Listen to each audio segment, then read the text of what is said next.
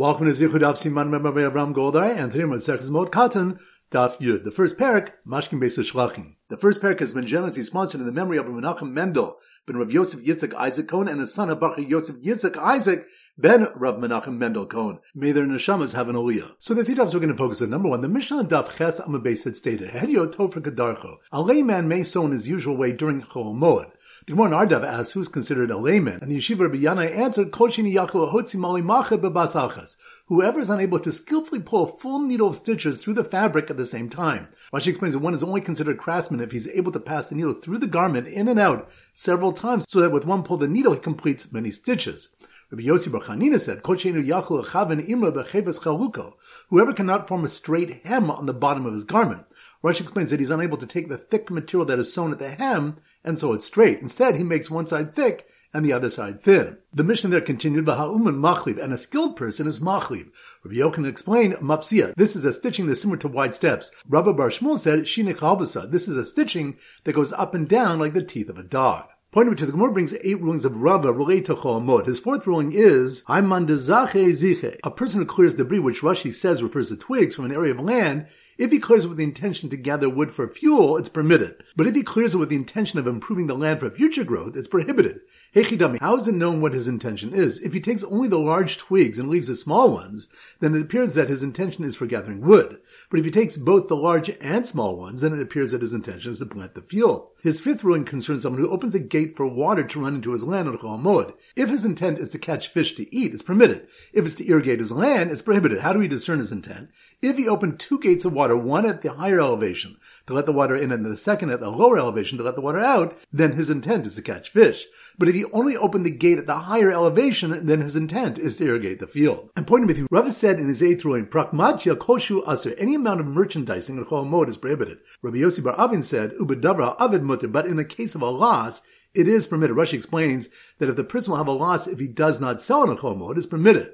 But where a loss is not prevented by selling it specifically in Chol Hamoed, it's forbidden. The Gemara relates that Ravina had certain merchandise in Chol Hamoed that was able to sell for six thousand zuz, yet he waited to sell it until after Chol Hamoed despite the potential for a great loss, which permits the sale. He ended up selling it after Chol Hamoed for twelve thousand zuz. So once again, the three points are, number one, the Mishnah Daf Ches Am Beis had stated, a Hedyot Tov for Kedarcho, a layman may sow in his usual way during Chol Hamoed. The Gemara in Ardav asks, who's considered a layman? And the Yeshiva Rabbi Yanai answered, Kosheini yachlu hotzi mali machet bebasalchas. Whoever is unable to skillfully pull a full needle of stitches through the fabric at the same time. Rashi explains that one is only considered a craftsman if he's able to pass the needle through the garment in and out several times, so that with one pull of the needle, he completes many stitches.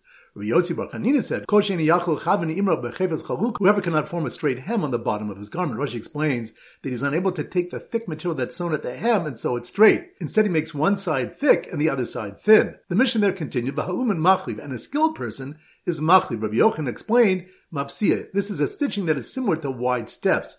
Rabbi Barshmul said, shinich haobasah. This is a stitching that goes up and down like the teeth of a dog. Point number two, the Gemara brings eight rulings of Rabbah related to Chol Hamoed. His fourth ruling is, I'm mandazache ziche. A person who clears debris, which Rashi says refers to twigs, from an area of land, if he clears it with the intention to gather wood for fuel, it's permitted. But if he clears it with the intention of improving the land for future growth, it's prohibited. Hechidami hasn't known what his intention is. If he takes only the large twigs and leaves the small ones, then it appears that his intention is for gathering wood. But if he takes both the large and small ones, then it appears that his intention is to plant the field. His fifth ruling concerns someone who opens a gate for water to run into his land in Chol Hamoed.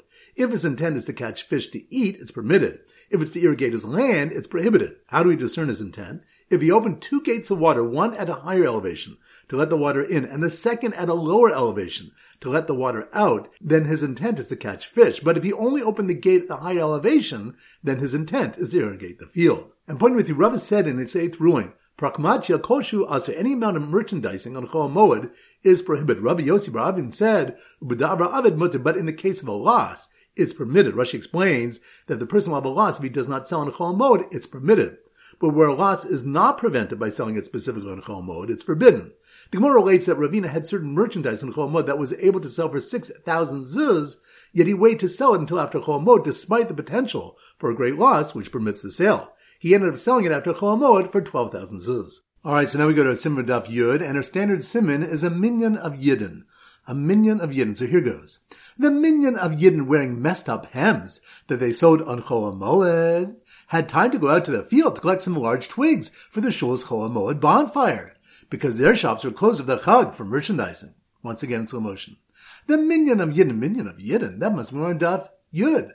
The minyan of Yidden wearing messed up hems that they sewed on Chol Hamoed, which reminds us the Mishnah stated Hedyot Tov for Kedarcho. A layman may sew in his usual way during Chol Hamoed. The Gemara on Ardav has what's considered a layman, and the Yeshiva Rabbi Yanai answered, whoever's unable to skillfully pull a needle of stitches through the fabric at the same time.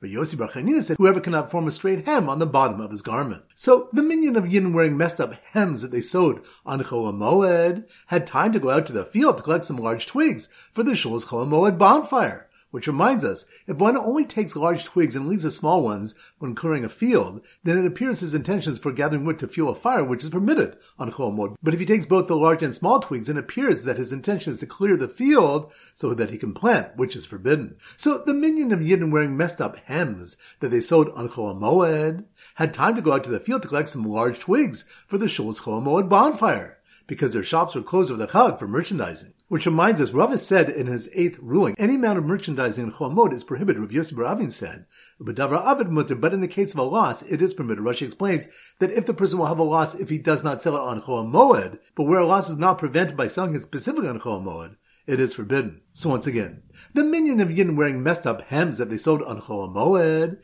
had time to go out to the field to collect some large twigs for the shul's Chol Hamoed bonfire, because their shops were closed over the chag for merchandising. Alright, now it's time for a four-block back chazara. Dav Vav. So the simmer Dav Vav is a sword. So here goes. The Zal Shulchei Basin that went out on Chol Hamoed, brandishing their sword, swords, that must mean we're on Dav Vav.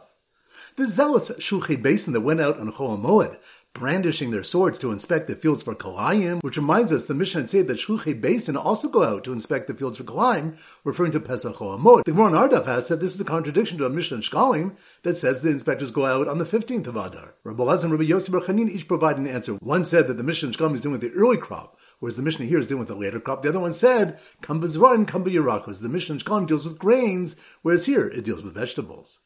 So the Zal Shulchei Basin that went out on Chol Hamoed, brandishing their swords to inspect the fields for Kalayim, saw a man use his sword to make a channel, to draw water from one tree to another, which reminds us that the next Mishnah states, Rabbi Elazar ben Yaakov says, we may draw the water from one tree to another tree on Chol Hamoed, provided that one does not water the entire field. Rashi explains that the trees need to be irrigated to prevent financial loss, but the whole field may not be watered because the grains in this case can survive on rainwater, and plants that were not watered before the mode may not be watered on Chol Hamoed. Rashi explains that since they were not watered regularly before, they'll survive if one doesn't water them during Chol Hamoed.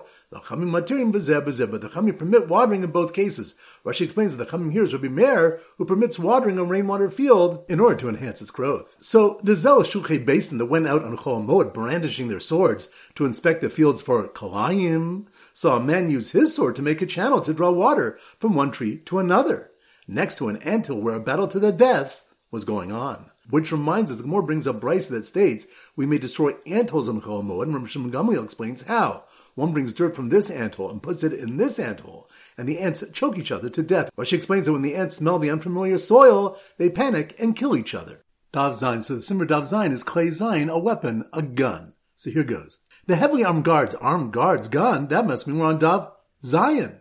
The heavily armed guards hired to prevent the Kohen from looking at people's nagaim on Chol Hamoed, which reminds us that we have a Malchus Rabbi Meir on the Chachamim whether a Kohen can look at a nega on Chol Hamoed. Rabbi Meir says a Kohen may look and examine a nega tzras on Chol Hamoed to be mekel, but not to be machmir. Rashi explains that Kohen sees that he's Tami, shouldn't say anything, because if he declares him Tami, he'll cause a person distress, and the Torah says, "V'samachta b'chagecha," and you should rejoice in your chag. But the Chachamim say a Kohen may not examine at all, neither to be mekel nor machmir. They hold the Kohen who examines a negam must make a ruling, and if he were to examine it in order to be mekel, he might end up having to be machmir.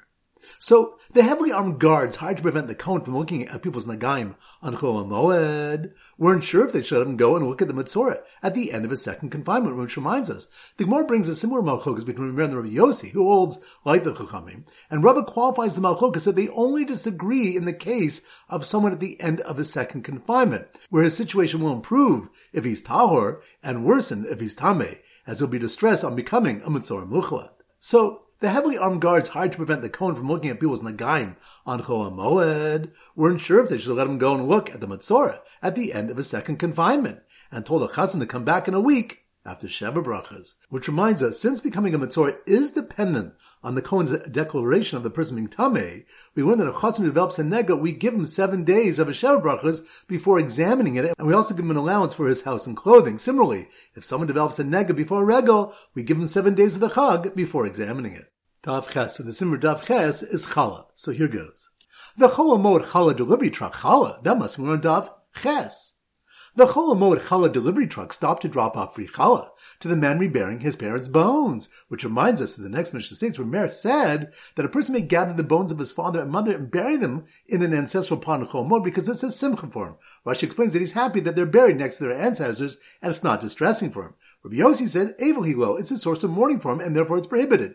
Even though a person should mourn the entire day when he reinterns the bones, Abai explains that Rabbi Meir means that the simcha of the regel is upon him. Since he's very involved in the simcha of the chag, the reinterment doesn't bother him. So the Chol Hamoed Chala delivery truck stopped to drop off free challah to the man rebearing his parents' bones, and to the team busy lengthening some kuchin, which reminds us that the next Mishnah states, Ein chofin kuchin ukvaros b'mod. We may not dig burial alcoves or graves during Chol Hamoed of machanchin as a kuchin b'mod, but we may adjust burial alcoves during Chol Hamoed, which means that we may shorten them, and a brisa teaches that we may also lengthen and widen them, even though it involves more tircha. So the Chol Hamoed delivery truck stopped to drop off free challah to the man rebearing his parents' bones, and to the team busy lengthening some kuchin, since they had so much extra challah from the chassan's cancelled order, who just found out he couldn't get married on Chol Hamoed. Which reminds us, the next Mishnah states, "Ein nosin nashim b'moed or basulos v'almanos or niyabim." We may not marry women in Chol Hamoed, neither virgins or widows, nor may we perform yibum mifnei shesimchilo, because doing one of these things is a simcha form. And the Gemara brings four reasons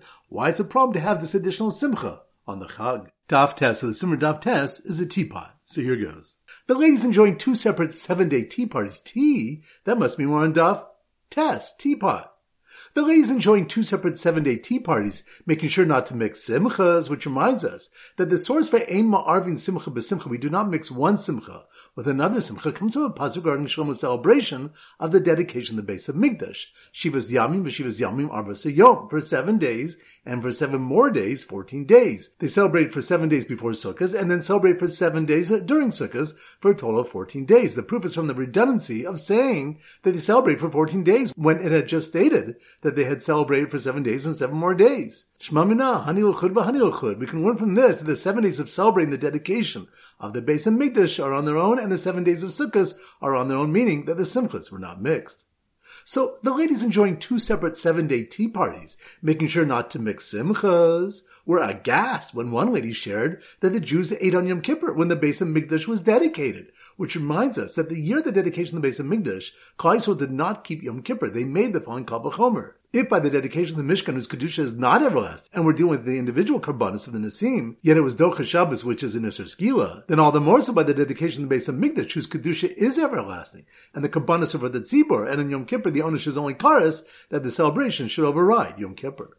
So the ladies enjoying two separate seven-day tea parties, making sure not to mix simchas, were aghast when one lady shared that the Jews ate on Yom Kippur when the Beis HaMikdash was dedicated, and another one was told her grandson shouldn't leave learning if someone else can pour the tea. Which reminds the Gemara resolves a seeming contradiction between two psukim regarding the issue of whether mitzvahs are equal to Talmud Torah by explaining kan b'mitzvah she'efshel asos al yidei acherim, that here in the pasuk that mitzvahs do not compare to Talmud Torah, it refers to a mitzvah that can be performed by others. Therefore, one who's learning should let someone else do the mitzvah. Kan b'mitzvah she'efshel asos al yidei acherim, whereas here in the pasuk that implies the mitzvahs are equal to Talmud Torah, it refers to a mitzvah which cannot be done by others. Therefore, a person learning should stop learning and perform the mitzvah. All right, that concludes today's shiur. This is Rabbi Ram Golden Zichu wishing you a great day and great learning.